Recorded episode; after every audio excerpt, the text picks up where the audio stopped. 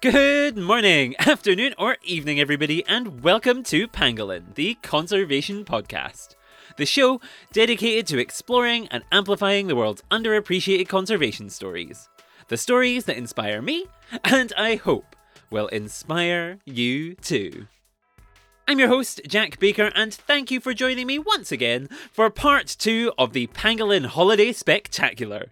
This week, we are back to finish our celebration of the festive season with my three fabulous podcast hosting, amazing, beautiful, wonderful guests.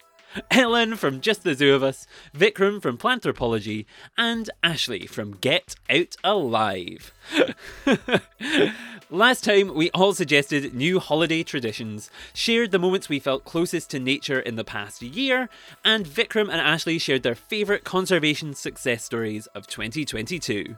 So, this week it is mine and Ellen's turn, and we are up to talk about ours. Some fantastic, wonderful Floridian grasshopper sparrows, and some wonderful tree dwelling mammals from Scotland. We also share some of you guys, the listeners' favourite conservation moments from the last year, and we reveal our naturey New Year's resolutions. So, sit back, grab a nice warm mug of hot chocolate, and without further ado, let's get festive.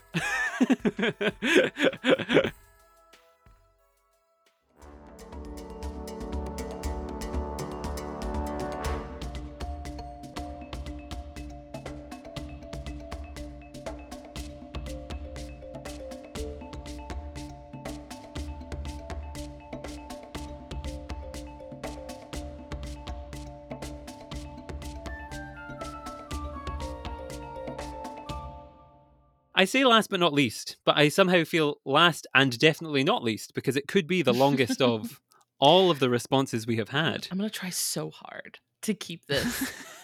if y'all just don't say anything to me while I'm getting through this story, we'll be all right.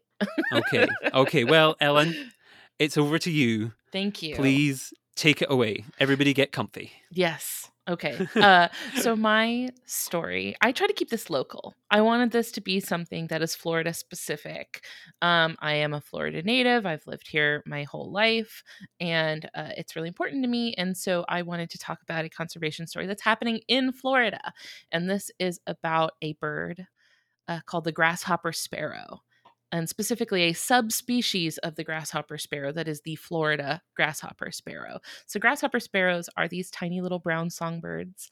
Uh, they're named for their distinct song, which sounds like two little chirps and then a buzzing sound. And the buzz sounds like the stridulation of grasshoppers. So, that's why they're called that. They make a little, like an insect kind of buzzing sound, which is really, really cute and they live in grasslands and prairies. So a lot of people, I think when you hear about Florida, you really only think about like the beaches or maybe the swamps of the Everglades.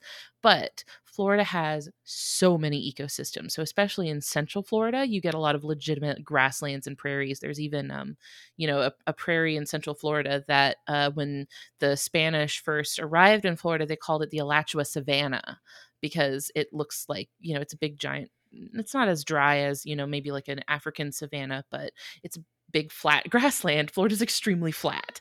Um sorry if you can hear my my toddler. He's just outside my door.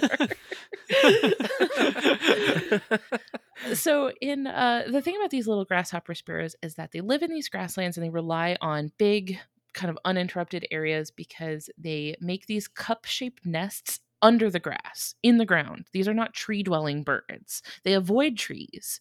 So they make their nests underneath the grass, and then on the ground, they forage for bugs and invertebrates and stuff like that. So they really rely on these uninterrupted grassland prairies. Um, the problem is that by 2017, there were only estimated to be 15 breeding pairs of Florida grasshopper sparrows left. So about a hun- about um, 80 individuals left of the Florida grasshopper sparrows. They were very, very few. And this was mostly because of like a combination of factors. Some of the big ones were invasive fire ants. Um, as you can imagine, with a ground dwelling species, especially like when you've got a baby bird that can't get off the ground yet, um, invasive fire ants are a huge problem. Uh, also, flooding the grasslands, uh, especially in like central Florida, because of the development of the coasts, you're getting a lot more flooding inland in Florida as like some of our natural storm barriers are being like developed and and done away with. We don't have as much protection from flooding, so they're getting a lot more flooding than they're used to. Also, the conversion of their prairie habitats into like agricultural fields or development or things like that. So lots of things going working against the grasshopper sparrow. Um, that's kind of setting the stage. Things are not looking great in 2017, 2018 for the grasshopper sparrow. And then uh, the white oak Con- white oak conservation, which is in Yulee, Florida, which is really close to where I live. It's like an hour away.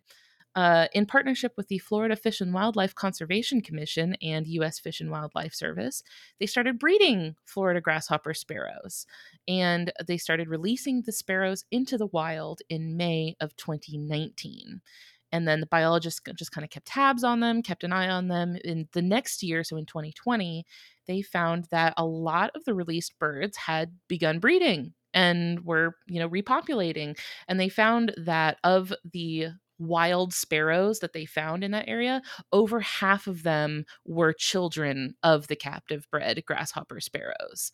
So they were really taking off they were doing really really well um, and by uh 2022 the reason i you know chose it as like a, a conservation story for this year was that they have really been brought back up in numbers a lot this year this year they released the 501st uh, captive bred grasshopper sparrow. That's not to say that there's like now 500 grasshopper sparrows. That's just how many they've released at this point. Um, and they're doing really well. They're they're up to I saw an estimate of like 200 Florida grasshopper sparrows, up from 80, which is great.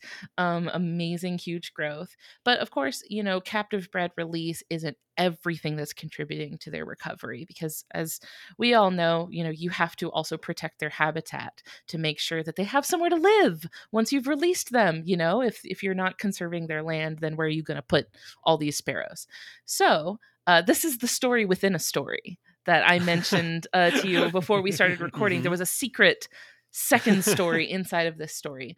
Uh, one of the biggest habitats for the Florida grasshopper sparrow is on this property, this 27,000 acre property that's called the DeLuca Ranch, which uh, was owned by the founder of Subway, Fred DeLuca. Um, so he owned this 27,000 acre plot of land in the middle of Central Florida. So the ranch, this huge swath of land, was slated for development into a massive new city, a huge urban development sprawling throughout Central Florida. It was going to be called Destiny. And they had all these plans that like they were gonna make it like sustainable and eco-friendly with like nature trails and mm, you know, okay. But they were still gonna develop into it, it develop it into like a big urban city uh, it fell apart in a train wreck of legal issues. it was like over they were they said in like the early 2000s like they had unveiled these plans and then it just fell apart over time. They started bickering with each other. Like nobody was getting anywhere with it. There was just like legal issue after legal issue. One of the guys that was like designing it went to jail. It was a whole thing. Um Ellen, Ellen, Ellen, was that their destiny. Yeah, apparently your destiny was. I can't, I can't work like this. Complete failure. so it failed, and uh, Fred DeLuca passed away in 2015. After that, his widow Elizabeth donated the entire 27,000 acre property to the University of Florida. Yes, let the women do the work. Oh my, that's amazing. Yes. This is like uh, it's redo Hamilton, but about this. Yes. Because like have that twist at the end where the wife is actually, of course, the best thing of the whole story. The one doing yes. the work. Yeah. Yes. yeah. So she donated the entire property in November of 2020. I don't want to give too much praise to oh. the rich people in this story because, first of yeah. all, he, you know, Fred DeLuca was the one that was going to develop it into a big mm-hmm. giant True. city. Fair. And I have a feeling that this was just kind of a big huge like money sink for them that they were just like bleeding money out of because they had to pay you know property taxes and everything on it and they weren't getting anything off of it so i feel like this was maybe like a big tax write-off situation mm. oh, yeah. um i feel like there was maybe a little bit more to this than a big you know you know let's do a nice thing kind of move mm-hmm. but anyway that aside, something good came out of it, which was that Mm-hmm. University of Florida was given 27,000 acres of land in uh, Central Florida. And so now the university is able to like maintain that land. So they have, you know, their plans basically are to use it for conservation, but also for research, use it kind of as like a living classroom. So they can take students out there and learn forest management and land management and ecology, use it for field research, you know, all sorts of stuff. There's so much they can do with this land, but the most important one is not turning it into a giant city, which is Named amazing. Destiny. yes. Mm-hmm. What? What are you doing? How self-important. I don't know. It's- yeah, ridiculous move. But so like this preserve is obviously home to, you know, the Florida grasshopper sparrow, which is almost extinct. But it also houses things like the Florida panther and gopher tortoises and very like struggling species that really need that space, especially as a wildlife corridor. So like to get from one um, habitat to another, it's really important that that land stays uninterrupted by things like you know giant highways slicing right through the middle of them. Um, so big win, huge win for conservation to have that land, uh, you know, set aside. There was also a conservation easement placed on the property. Um, so basically, it's like you can't develop on it now, which I think is really really cool. Good. Yeah, it's amazing. So they're doing some great work out there. It's called the DeLuca Preserve now. Um, and I just think that was a great story. That was a really interesting story within a story, I think. And things are things are starting to look up for the Florida grasshopper sparrow. Another one to look like keep an eye on, right? Because they're not out of the they're not out of the woods just quite yet. Um, but it's looking a lot better than it was in 2017 for them. So happy for my wonder if part friend. of the reason that they couldn't develop was because of the endangered species. I Like, did doubt you find it. anything about that? I like I don't think that was it. I think it was just Ugh, that like that they sucks. really couldn't come to uh, agreements, you know, about financial. It seemed like it was a lot of Wow. boring financial and legal issues that like they really couldn't sort out. Um and it was just oh, this was also around the time of like the 2008 economic crash. So like it was just Mm. kind of a bad it just never really panned out and it went south and they never did anything with it, which makes me think like I have to that's why I don't want to give the landowners too much you know praise for this because I feel like it's like you weren't always going to do that you know? It's like after this business deal fell through then they were like oh well if we can't make a ton of money off of it then yeah sure give it to conservation. Um right? So like the ultimate result was a good thing. Um I can't give them too much praise for that but but it is still great news. Mhm. And I love it because all the way through that in my head, after I learned that it was called Destiny, repeating, and again, this may be a niche reference, some of you may get it, some of you may not, but is the clip of RuPaul critiquing somebody and sending the home being like, impersonating Beyonce is not your destiny, child. And I'm like, making money on a housing estate no. is not your destiny, child. It certainly was not. oh no, that's I know that's I like that. Another one to watch. I'm appreciating these. Like, let's see where this goes because Yeah. we've got some good news, and then top it up with like excitement to look to the future. That's really really interesting. yeah Really really interesting. And like of all the. So Florida, as we you were on the show earlier this year talking about the weird, wonderful, magical, incredible bizarrely diverse species of Florida. Why, when it came down to the end of the, why this one in particular? Like, what was it about the grasshopper sparrow? Mm, I think because not a lot of people know about them. Um, they're kind of an underwhelming, like not a super charismatic little bird because, you know, they're a little. You get that thing, especially among like bird watchers, of like it's a little brown bird, right? Like there, there's nothing particularly flashy, um, or you know, eye catching about them, so people kind of ignore them or don't know that they're there, um, which I think is, you know, re- results in a lot of people not really caring about. Oh, well, why should we care if we develop their habitat because there are tons of little brown sparrows who cares about this one in particular um, even though this one you know functionally is very different from other sparrows in the way that it like where it nests and what it does and what it does you know on the ground and things like that so um, I think this is one not a lot of people know about. You know, a lot of people you hear a lot about our thing, our panthers and our manatees and and our snakes and and all sorts of stuff. But uh, this is one that goes under the radar a lot. But it's a really cute little story. hmm No, I love that. I love it, and it's like, yeah, I appreciate. I yeah, I I don't know. It's strange to me though that it wouldn't go under like it goes underappreciated because I remember like when I was in Tucson, I went to the Arizona Sonora Desert Museum, Mm. which for all of you who are in the country get to that state and go to that museum as soon as you can if you haven't been there because it was fantastic. But like they had had a rare hummingbird spotted on site and the number of birders or is it twitchers? Birders and twitchers and all sorts of people with big cameras and binoculars were like apparently had descended and were all stood around this bush like just to try and like gla- get a tiny little glimpse of this hummingbird which to me like as with probably the sparrow didn't look any different to any other hummingbird. Like it was beautiful and it was incredible. So it shocks me that like maybe that community is more into these little weird little hum, um, sparrows but like Mhm. i'm shocked like more people wouldn't be because that's it's a shame it's a shame Right. yeah Well, as someone who doesn't know anything about birds, it's a cute little bird. It is a cute little bird. I looked at it, I was like, hey, that that looks like a cute little bird to me. It is, but Uh, it's also like there's not a lot to set it apart visually from a lot of the Right. other cute little brown birds that you might see around. So like it Mm-hmm. could probably go completely unnoticed. You know, it's interesting. This is a little bit of a tangent, but we uh, recently had a. I'm running into things and making sounds. I'm sorry. Uh, we had a rare gr- grosbeak. Grosbeak? Is that? Am I making that up? Uh, spotted in the horticulture garden that I run on campus uh, a few weeks ago, and there were like dozens, like dozens of birders, like descended on my garden. I like I didn't know what they were doing. They were just like people with giant cameras and stuff out, and I was like, And you were like, for me? Oh, it's my Yeah. photo shoot. I, I was like, they thought it was weird that I was just posing in the trees because I'm like, well, that's they're pointing that way anyway. Uh, but so I guess when I was out there one day, they saw it and they're like, oh, there it is. I'm like, cool.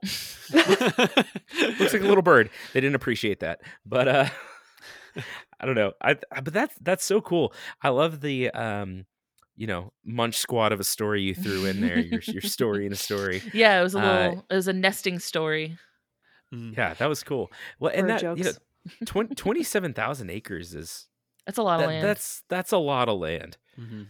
Yeah, it's like Yeah. a huge chunk of Central Florida, and like all of it is complete. Like some of it was like farmland, like ranch land and stuff like that. Um, but for the for the vast majority of it is just undeveloped, like wilderness, which is really really cool. Mhm. Yeah. The the secret story makes me think this is when we find out Ellen is secretly sponsored by Subway. Um so Uh, if I were, the- they would revoke their sponsorship immediately because I am not being incredibly flattering of uh, the way they're portrayed in the story. She just she just pulls out a foot long sub, like, like it's just like on, hiding on her desk. for the rest of the episode, if everybody in could end every sentence with the words "eat fresh," that would just be perfect. That would Actually, be it's I think it's illegal for Floridians to promote Subway because we're contractually obligated to promote Publix subs instead. Mm. Um, it's got to be pub subs for us, so we're not allowed to promote competitors. Uh, when I went to Florida, like when I was younger, we went to Disneyland and like all of the like things. Nothing does my like Disney, Animal Kingdom, Epcot, all of these things. none of nothing gets brought up more than Publix, Did you have and a I pub don't sub? know why. I, I didn't even know. I didn't even have I, people. We just loved it. They, my family just loved the shop. They just Jack's like, loved why are you shop. asking me if I went to a grocery store? well, like I went to a grocery store, but we didn't. I didn't eat the sub. But like, it's something that gets brought up more than it should, and I The don't know why. I really don't know.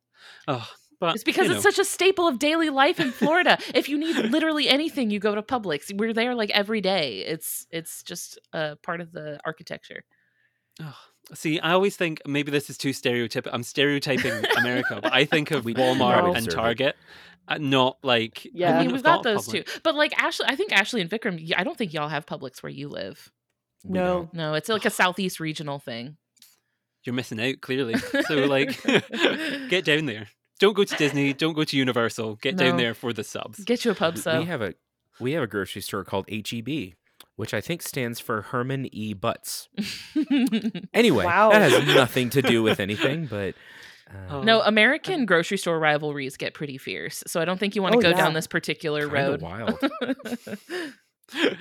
uh, I you know, um, yeah, I didn't even I didn't realize that. Maybe that's another podcast. Let's, we can fight about the best grocery stores in America next. That that can be a whole other whole other segment. Um, no, that's fantastic. Any other final follow up questions for Ellen? I dare you. No? Oh.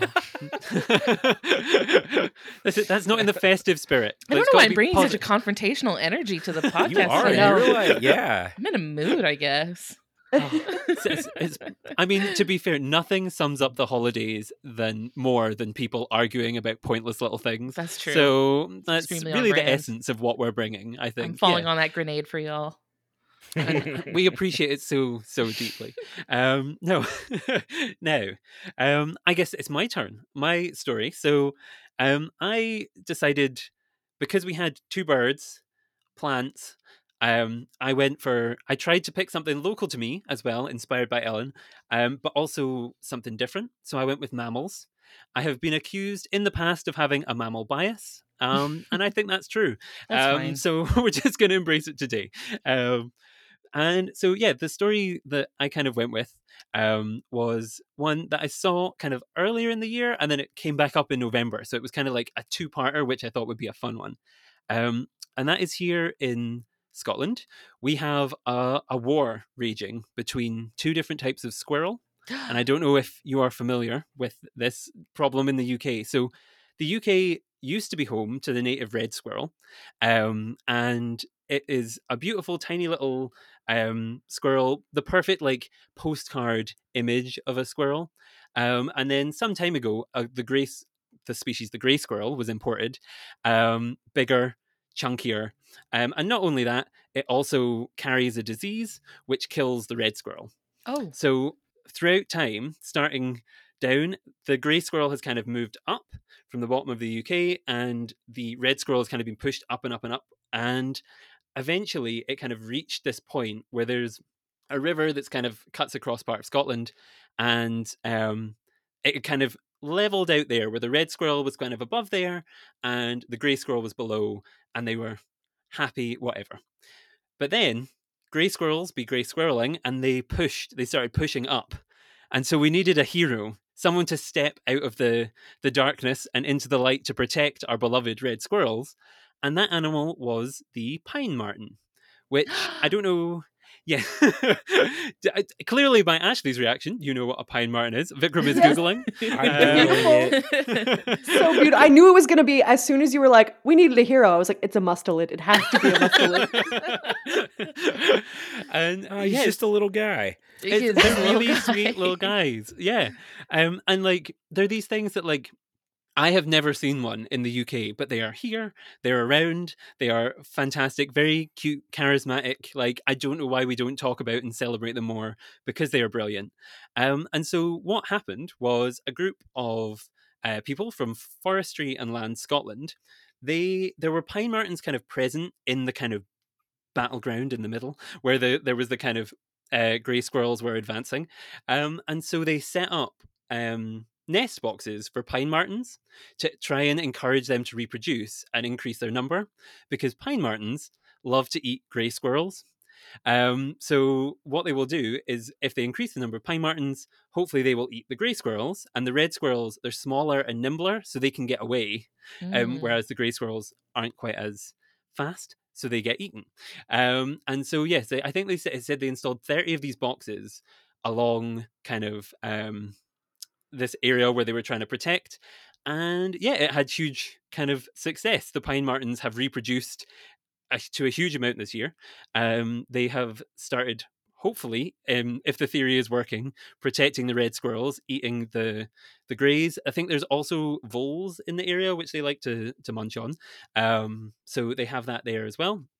And then also a second kind of cool, I am doing a story in a story as well. It's cool development that's been happening within one area that I think is really interesting is they need to obviously with the increase in pine martens, they want to keep track of how many are increasing and how many like so they can know okay what's the impact of these boxes that we're putting out? How is it going? Um to try and encourage them to reproduce. So they've developed a way of using kind of heat sensors to see what's going on inside the ne- nest boxes because previously they'd have to go up and like look every time they wanted to see oh are there pine martens in here? Are they reproducing? But that was very that would disturb them stress them out could impact if they wanted to kind of reproduce in that area they might no longer feel safe. So they've developed these kind of heat sensors that they can point at the box and see if there are pine martens developing in there So mine is also kind of a developing story. I know it's like great. Um, and so mine is also a developing story. It's a story that is going on in Scotland, which I love, and I think it features three very charismatic. I kind of villainized the grey squirrels there. That's but fine. I, yeah, I, can I afford do love it, them, it's so it's there are a lot of They're them. Um, yeah, so you know, um, it's yeah, it's fantastic, and like you should like if you ever visit Scotland, the way we talk about red squirrels, if you see a red squirrel, it's like you have run into a celebrity. There's not many people here up in the Highlands, but you see a red squirrel, you're like, everyone is in awe, they're amazed, and so it's nice to know that they are gaining protection through another very fantastic creature, the pine marten. So yeah, that's kind of my is- tale. So okay, funny. so are red squirrels the like the cute ones that have the little tufty ears? Yes. Mm-hmm. Okay. And the gray squirrels look like they've been in like bar fights constantly for yeah, yes. okay. yes, yes. I Um, can't wait have- for I can't wait for next year when your conservation success story is about the new predator that you have to introduce to take care of the pine martens.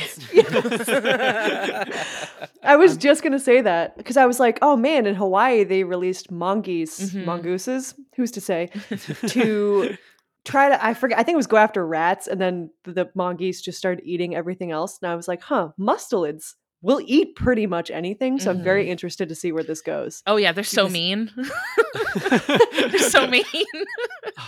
See, uh, So- this is the th- uh, like. I love them, but like, yeah, uh, and they were in the area naturally, which I think helps. They weren't That's just like randomly dropped there. They're just kind of Yeah. encouraging a population. But like, if you mm-hmm. give them bed and ample food, that is just going to Sure. skyrocket numbers. Yeah, I'm just worried about a little old lady who swallowed the fly sort of deal, where you're like, now you've got to bring in something bigger now to take out the pine martens and you Bring just, back wolves. Really? yeah, I was gonna say just releasing wolves and stuff. So I had to look up again most of these animals, uh, and and this is maybe the cutest thing I've ever seen. They're so cute. Yeah. Um, and here's a picture of one I'm looking at. You probably can't see it very well. Uh, in London, carrying a loaf of bread. Oh, Um, it is not a squirrel How that it's eating; it's a loaf of bread that it's eating. Yeah, Mm. I know. It's like it's I a, know. it sounds like it comes out of a little children's book. Like this is Mrs. Pine Marten coming home with a loaf of bread.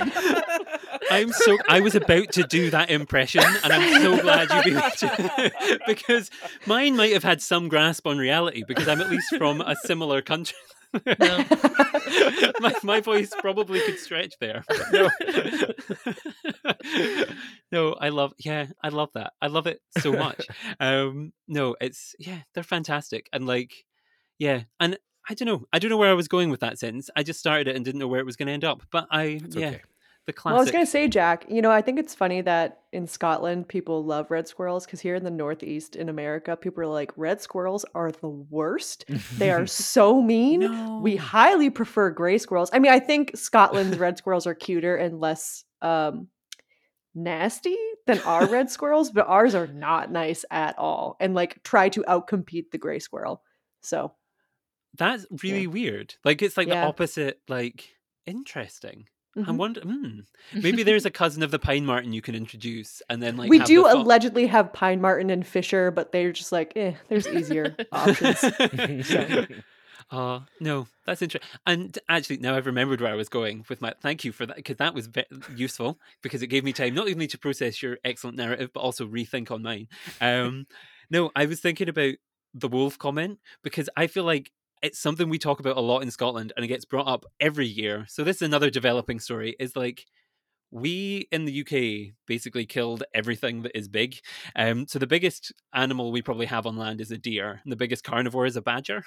Um, and a badger's not going up a tree after a after a pine marten. As much as it might like to, it's not. It's probably not going to catch it. Um, so no, I wish like there is a little part of me that deep down is like, well, we, I mean, we we could just put some wolves and see what happens. Sprinkle like, some in. Yeah, Totally there's- fine. there's definitely discussions about lynx because I feel like people are less scared of lynx. Oh, yeah. So like Huh, they're a bit more that's like weird. yeah. that's like- the gateway predator to wolves. it's your stepping stone. Yeah. Lions, bears. We're working our way up to wolves. yes. Yeah. Yeah, we really want to go back to Pangea. We're going to just push it all the way back. Um, giant reptiles, giant bugs, everything. Just release Reject it, see what modernity, sticks. embrace tradition. Embrace Pangea. we need a really big tugboat. we need to all long just ropes. start walking back into the ocean very slowly. Return from whence you came. Uh, Yeah, so- speaking of wolves. Oh, go ahead, No, Vikram. go ahead. No, you go ahead. I was going to say, speaking of wolves, I'm very surprised no one mentioned Colorado's plan to reintroduce wolves. That one feels a little more controversial than I'm willing to tackle. Yeah, that's a big one. I mean, wolves in general, I think, are hard to tackle hmm for anybody. But Well, they're they're big and they have teeth. I wouldn't tackle one.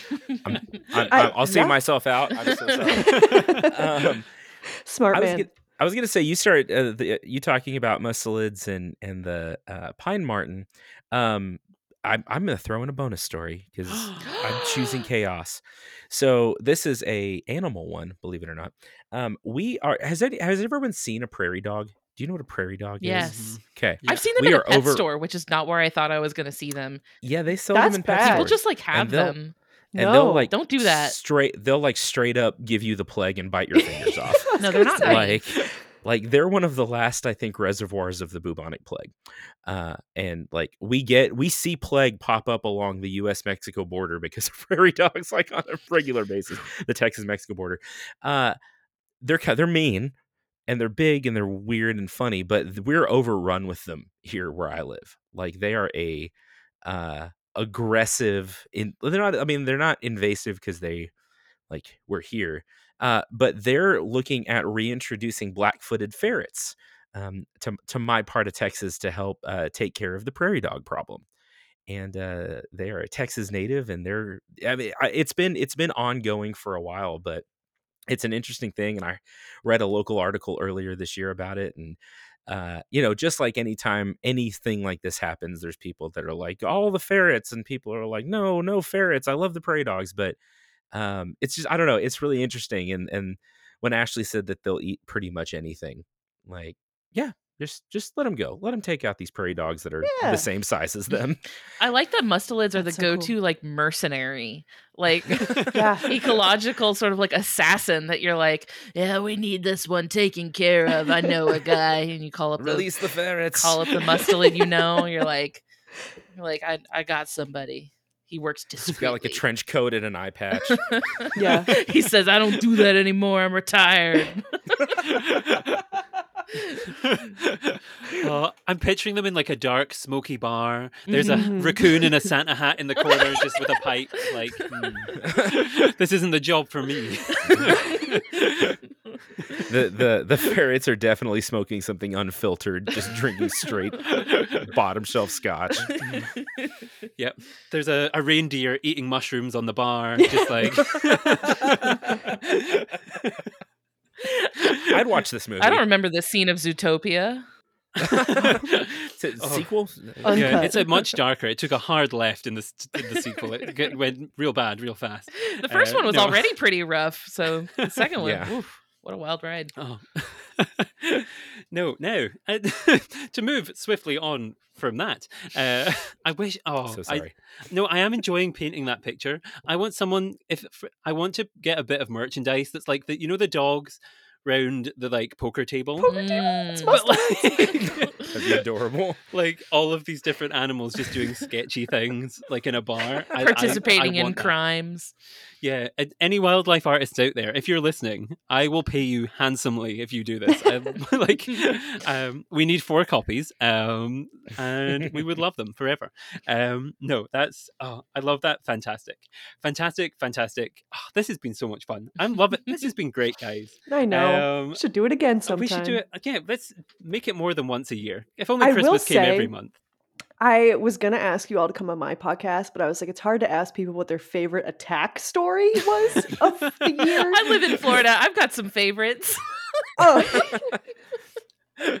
Uh, yeah, I feel like Florida, you are in the the hot spot for Oh, these. so Uh, much.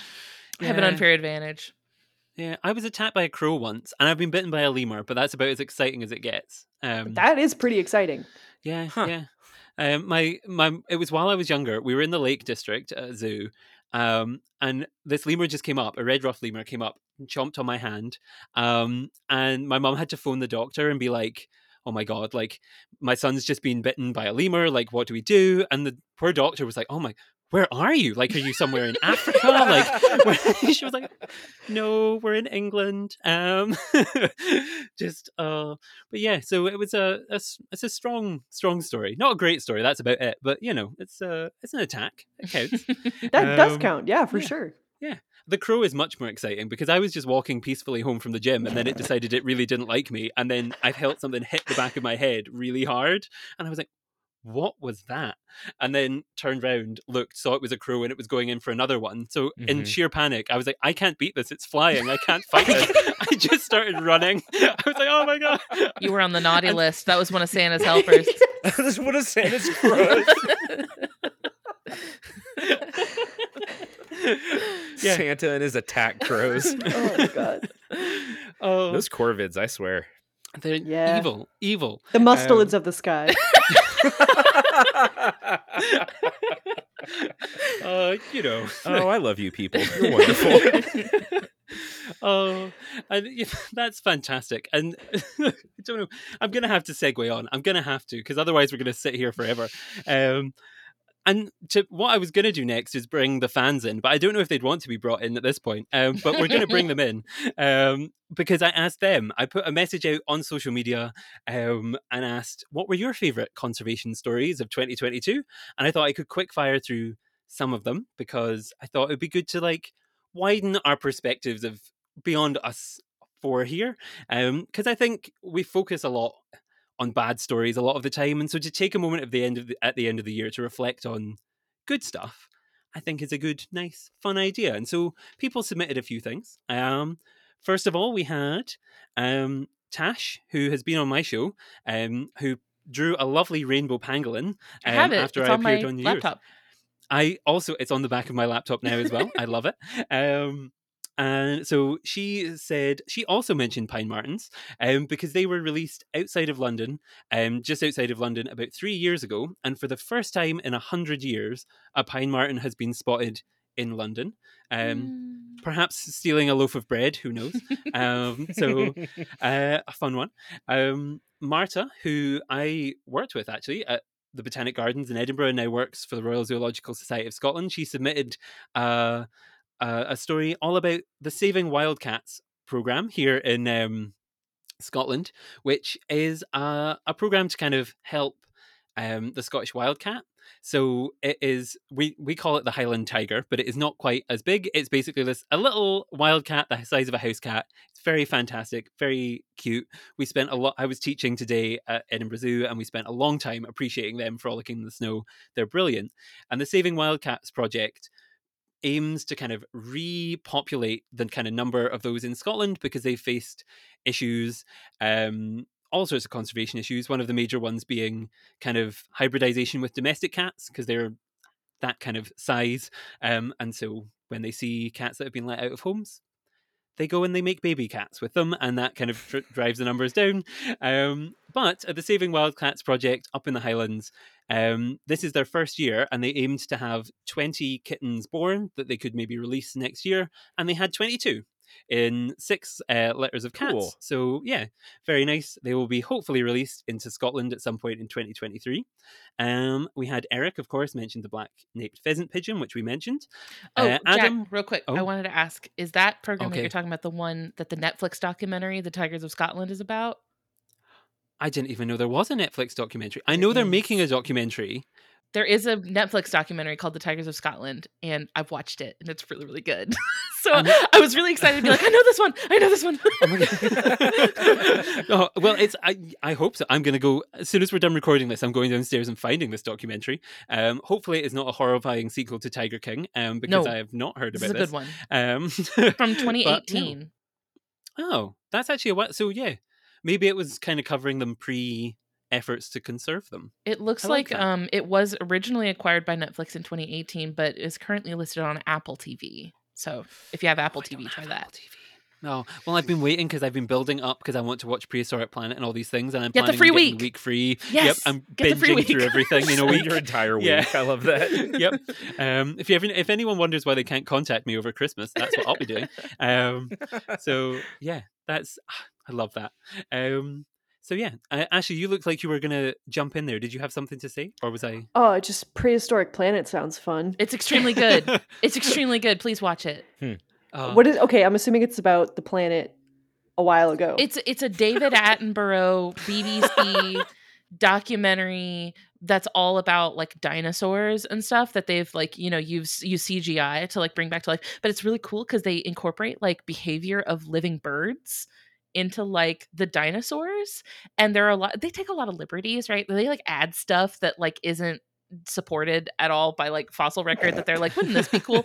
Um which i think is i'm all for it. I'm like yes please do. It's great. It's it's delightful. It's beautiful. I know like darren naish uh from the Mhm. tetrapod zoology blog was like one of the you know science science consultants on it and they had like a ton of paleontologists and stuff working like consulting on it and it's narrated by david attenborough and it is just beautiful and it's it's lovely It sounded like prehistoric predators on YouTube. If anyone's ever seen that, it's not narrated by David Attenborough, but it's about prehistoric predators and like same thing, CGI and like they take in behavior into account and stuff like that. Really good. So, anyways, I'll add that to my list. All kinds of things to watch. Yes, I love that. I lo- this is really we just need to have a whole section at the end of like I'll put in the like list. Maybe the description of this episode will be so long of like here are all of our references that we mentioned, plus all of the things we recommend you It's gonna watch. be To, lengthy. yeah, and it'll be bizarre because it'll be like one division, prehistoric planet, just completely disparate ideas, but it'll be fine. Um, so yes, I also love how we were like, I'm gonna, I was like, I'm gonna quick fire this, and then because we're podcasters, that's I'm not gonna happen. That's not gonna happen. Um, Unreasonable. I'll. what if I? How about this? I'll shoot through the next ones, the rest of the list. There's only a couple left, and then we can come back, do them all at once at the end. this is my goal: is to get through this. I, Ellen, I can see her looking. You're going to make mischief. going I can to- see it in your I'm face. going to mute. I'm muting my microphone so I physically can't interrupt you. okay, okay. There is peace. So, next story. Now I'm going to stumble over all my words and just be like, "Oh god, listeners, they're all laughing. It's chaos. You're It's being disaster." haunted by my ghost.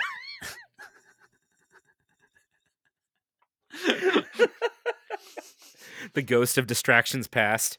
Oh, this is it. So, who? Which one of the three of you is present? Which one is past? And which one is future? It's keeping on the Christmas theme of like. Which one was the one that ate all the cookies? Because that was me. Maybe that was that's in the Muppets version. I'm sure that's uh, yeah. Which Um, that's the best version, and I will die on this hill. All right, go Uh, on. Sorry, Okay, I'll shut we've up. got this. We've got this. We've got this. So, Adam from ZSL, Zoological Society of London, uh, wanted me to mention their successful breeding programs that have happened uh, this year. They've had baby tiger cubs. They've had uh, a little giraffe um, at Whipsnade Zoo, which is called Wilfred, which I think is the sweetest little name I've ever heard for a giraffe. Um, and I also wanted to mention off the back of that the Royal Zoological Society of Scotland, which I work for, because I have to one up uh, London all of the time, of course. Um, we had uh, very, very, very sweet baby rockhopper and gentoo penguins this year, um, as well as some very sweet snow leopards, who are just the most adorable, lovely things in the world, born in Scotland uh, as part of conservation breeding programs. Um, Speaking of the RZSS, Simon wanted me to mention their Pine Hoverfly project, which is a project to successfully breed and reintroduce um, the Pine Hoverfly, which is a tiny little type of fly that lives in the Highlands of Scotland, was almost extinct. And then this breeding project kind of started in a shed, basically, um, at the Highland Wildlife Park in Scotland. And now there are hundreds of flies which are now being released uh, back out into, into Scotland in the Highlands. Um, and Dylan mentioned the release of three European bison into a piece of Kent woodland uh, in an attempt to create a more natural and biodiverse area. So they've released bison, these kind of large herbivores, in an attempt to kind of re get the kind of ecosystem going, knock down some trees, get it back to a more natural state where there was once big kind of herbivores roaming around. So they have released the bison. And as an extra bonus thing, one of those bison because animals be animaling, um, was pregnant at the time. Nobody knew, so there is now four bison, uh, including one exceptionally cute baby bison roaming around the Kent woodlands. Um, and so, yes, those are, you can unmute, those are our conservation highlights from our listeners. A kind of UK heavy focus, but I think they're all very cute, wonderful stories. So I think, yeah. good Are you. Accepting interruptions at this time? Yes, Ellen, I can see you're going to explode. So go for it. Go We've it. also reintroduced bison in Florida. I'm just saying. That's it. Where? not Tell like us this more. year not this year but it's been ongoing since the 70s it's in paynes prairie uh, which is the alachua Savannah that i mentioned earlier it's near gainesville florida where university of, of florida is um, and there were originally bison there when the spanish came in they basically eradicated them um, and then now they're reintroducing bison with bison from elsewhere we have gone to paynes prairie which is like a two hour drive specifically to try to see them we did not see them but it was still a cool trip but yes they are reintroducing bison they're not like they're like from elsewhere in the country because the bison in Florida were completely eradicated, but they've brought them in from elsewhere and started repopulating Paynes Prairie. So there are wild bison there again now that you can still see. I love It's that. really, and I feel cool. like that is cool. really cool. And Yeah. I feel like, Ashley, having your background in animal conflict, you must have a story about bison. You must have. there must be something you Oh, want to say about bison. Yes. Okay. Well, my first interruption was going to be uh, you said release the bison, which is a beautiful merch idea. And I think, especially if it was like an angry baby bison that was like charging, that'd be really cute. What if it's like Angry a what, what if it's like a very like very aggressive like energy drink logo that's like unleash the bison, release the bison.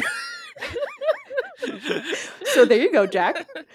But yeah, I we talked about a bison attack story that actually happened in Utah because similar. Th- I think it was a similar thing. They reintroduced bison to this island, and it hasn't gone well. Well, I mean, it has, but not for the people that visit. So it's perspective. Look at the fluffy cow. Oh no. yeah, yeah exactly. Hmm Yeah, people think you Oh. can just walk right up to bison. This happens in Florida, where like Floridians are not used to bison and don't really understand like the uh, amount of distance you need to maintain between yourself and a bison. Where like they'll just walk Mhm. right up to them. Don't do that unless you Yeah, they're the- hate having functional legs. Yeah, they're the most deadly animal in Yellowstone because so many people do that every year. It's because they're so cute. Well, I see, all, yeah, I see all the TikToks and stuff of people like, Ugh. you know, parked on the side of the road and the bison's walking down the street and they're like rolling down the window, No. like, Oh, like stop, that thing's gonna murk you. the I think the best like video of a human responding to a bison is the video of that reporter who was like right outside. I think it was in Yellowstone. He's a reporter like on the side of the road about to do like a newscast and he's got like his camera and mic set up and everything. And then as he's talking, you just see him look off in the background and he goes, yeah. "Oh no." And he starts immediately just starts like you see him walk towards the camera and pick it up and he doesn't even like waste time turning it off and stuff He he just just, walks out. directly to the car puts the camera in the car and is like absolutely not and like nopes out of Yeah. the entire situation and like leaves and it's because there was a herd of bison walking towards him Yeah, Smart when man. I went to Yellowstone last year, like Vikram was saying, I had my window down and saw the bison coming and rolled it right up and was like, "No, thank you, No. I'm all set." absolutely not Yeah, people. Uh, this is one of my friends, Jody, who also co-hosts our podcast Razoo. If you are interested in zoo reviews, listeners, we go and do all that sort of stuff. She worked in a safari park where people would put their windows down and often, sometimes, also get out of the car in a Oh. lion reserve in a safari Oh. park. Nope. So no the fact that people are not scared of bison does not shock me at all. Like Oh, at God. all, because like yeah, people. I think people think that things can't come through windows. Like I, I just I don't understand that as a theory. Um, yeah, don't be patting. I mean, cats are a liquid, and I'm pretty sure that like applies to the big ones too. It's like you leave your window cracked and it's full of lions. oh, yeah. I wonder. Like, yeah, that how hmm. could you get a bison in a car, or is it? I, I feel like it's mainly head. Someone did that once with a baby bison and killed it in the last few years in Aw. Yellowstone. Yeah, sorry. See, it's Aw. not black sheep depressing. Well, bye everyone. That was that was our Christmas Merry special. Christmas. Um, and that's Oh. my podcast. yeah, that's uh, the best. I feel like we really are highlighting the best elements of what makes each of our podcasts very distinct from each other in these Mhm. last few hours. Um, any other particular, any more positive light? Any of the other stories you wanted to touch on? Um, anything? I know Ellen, you're a zoo person. Is there any exciting zoo births near you? Any things that? Uh, yes, I saw. Uh, well, I wasn't like there when it was born, but at the Jacksonville Zoo, they had an eastern bongo that was born, um, which is a, an extremely cute, like a very large Mhm. species of antelope that's very endangered. Um, and I know this because one time when I was at the zoo with my family, we saw them like we saw the veterinary staff of the zoo weighing the baby bongo, where we saw them like holding it in like a big blanket, and we got to see them kind of like you know they were just in an area where we just happened to be able to see them, and we saw them carrying around. And then last time I was at the zoo, just like a, a week or two ago, I saw the baby bongo out on exhibit, like, you know, laying under a tree with the other adult bongos. And it was very, very cute. So, yeah, baby bongo, big news. I love that, Yeah. and that has also that's reminded me of I, my new favorite. I think I've changed it about four times. My new favorite nature moment of 2022 was earlier this year. They released a documentary series called Inside the Zoo, which was all about Edinburgh Zoo and the Highland Wildlife Park. It was produced by the BBC. was excellent. It was about all the behind the scenes work that goes on there, and there was a clip in the very first episode. And normally the BBC is quite like with their documentaries, they edit it very clean. They make sure it's very like because kids documentary it's going to be or like a, a documentary that would appeal to kids. And in the first episode they were trying to weigh and move one of the um, polar bears that they have up there and obviously a polar bear is a huge animal and they left in the audio of what has become i think i've said this a thousand times this year which was of the very scottish man who was in there trying to lift the polar bear so someone could slide something underneath to weigh it. He's lifting it and clear as day on the microphone you hear just get it under its arse as soon as you said a very Scottish man, I was like, whatever you're about to say is going to be profane. There's about to be some bad words. and it was fantastic. TV Gold. It should have won all of the BAFTAs, all of the Emmys. It was brilliant, and I loved it. Um, but yes, I suppose on that very festive note, um, we should move on once again to our final section. Listeners, I'm so sorry. You've endured so much so far. Um, you only have one section to go. We've put you through a lot today. We've got Now that the been- introductions are done, Welcome to the 12 part series um, where we're going to be deep diving into the deep psychological issues of podcasters. the 12 Um, pods of Christmas.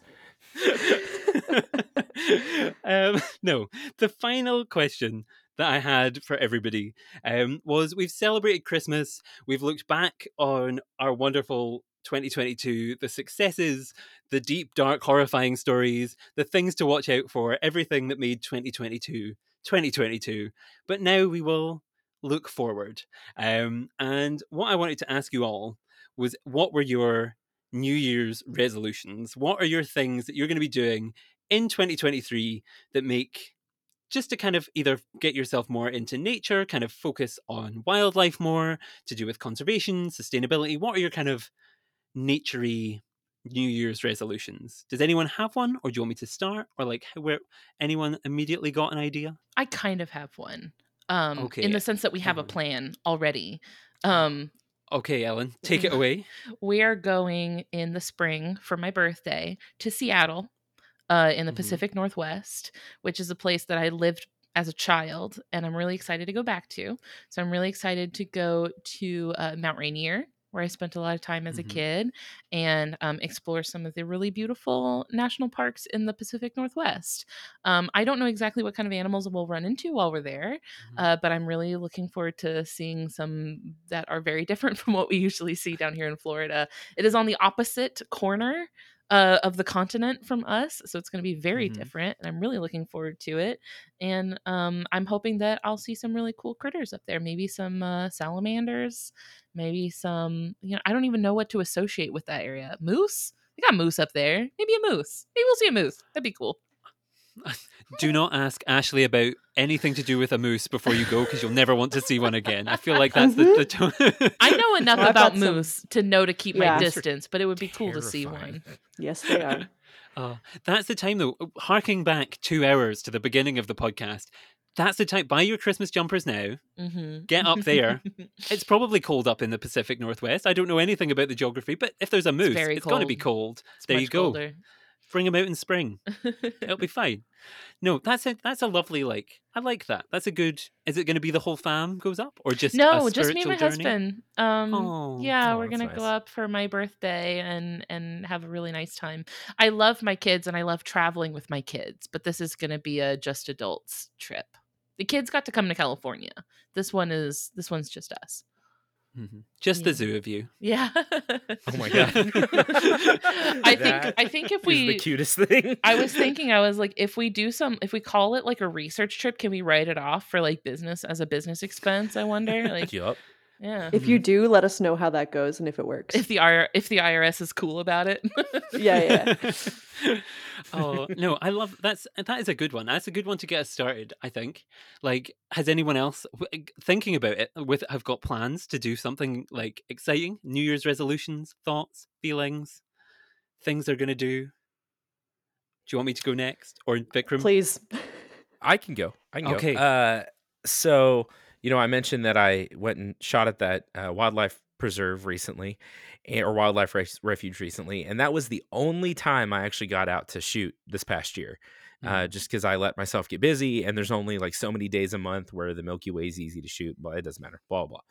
Um, I was looking on uh uh like Google Maps and just looking around and there's like six wildlife refuges within you know a 3 4 hour drive of of where I live uh and most of them are like prairie ecosystem kind of places and I'm going to try to go shoot all of them this year at some point because they're really cool places it's usually really dark in these places they're perfect for astrophotography uh and I'm going to see I've got a couple friends that that like to go out and do this with me. So I'm going to see if we can get out and uh, see all these cool places and see some wildlife and some rare plants and um, take some pictures.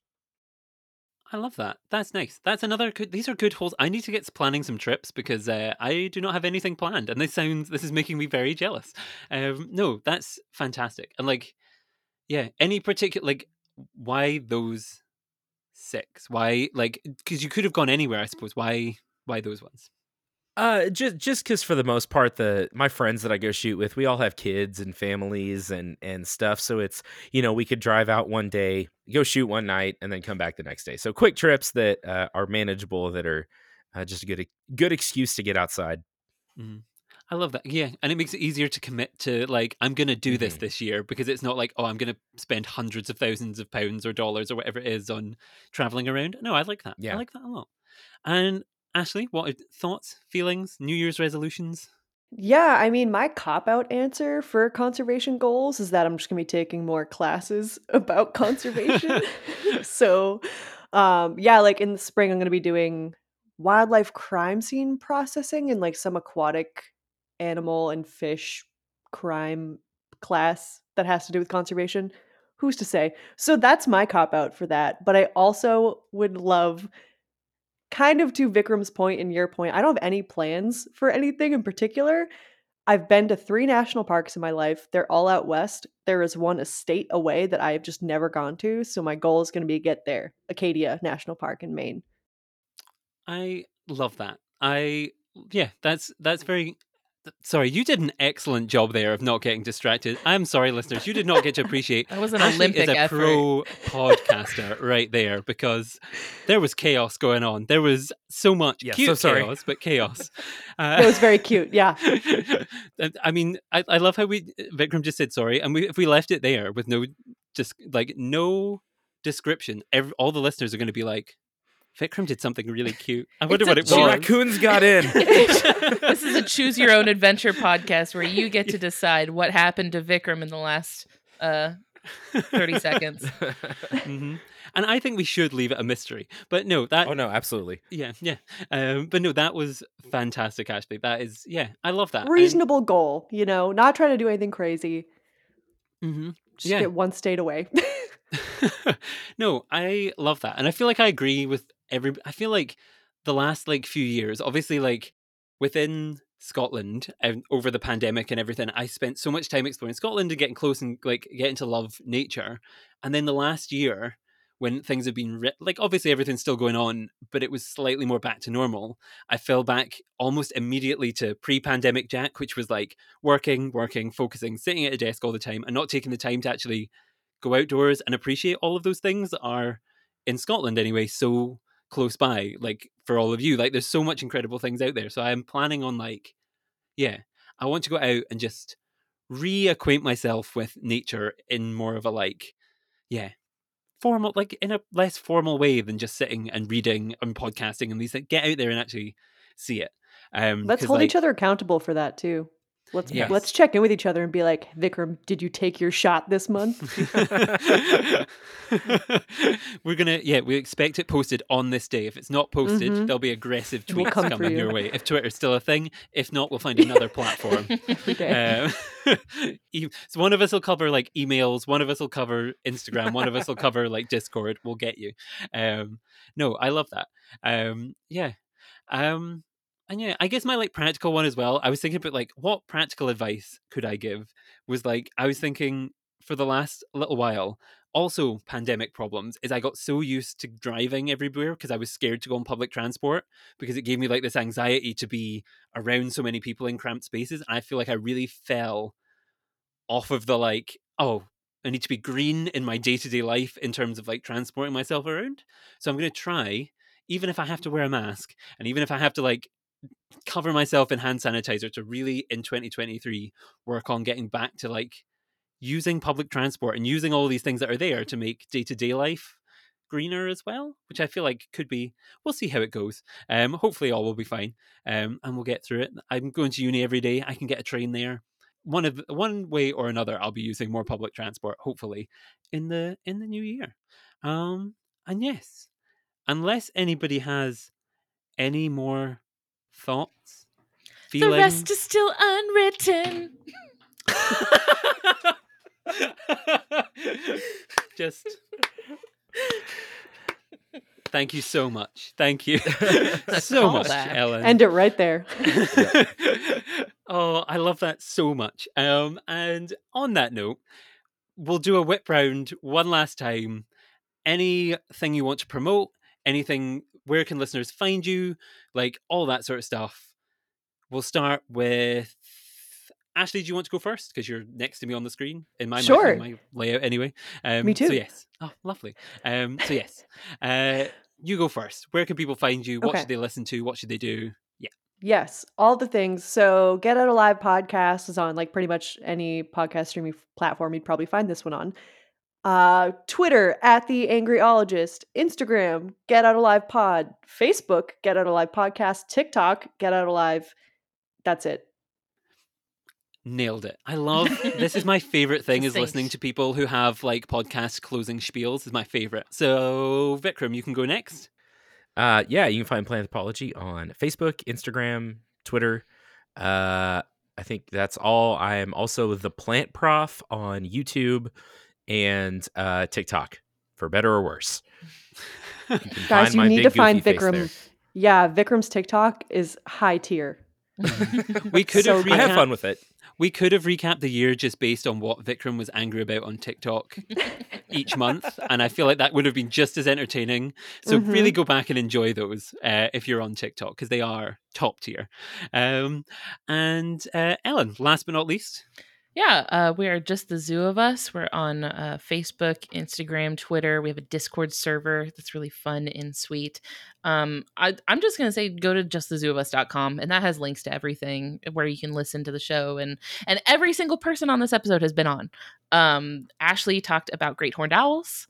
Vikram talked about plants, and Jack talked about pangolins. So we have an episode for everybody on this show. Mhm.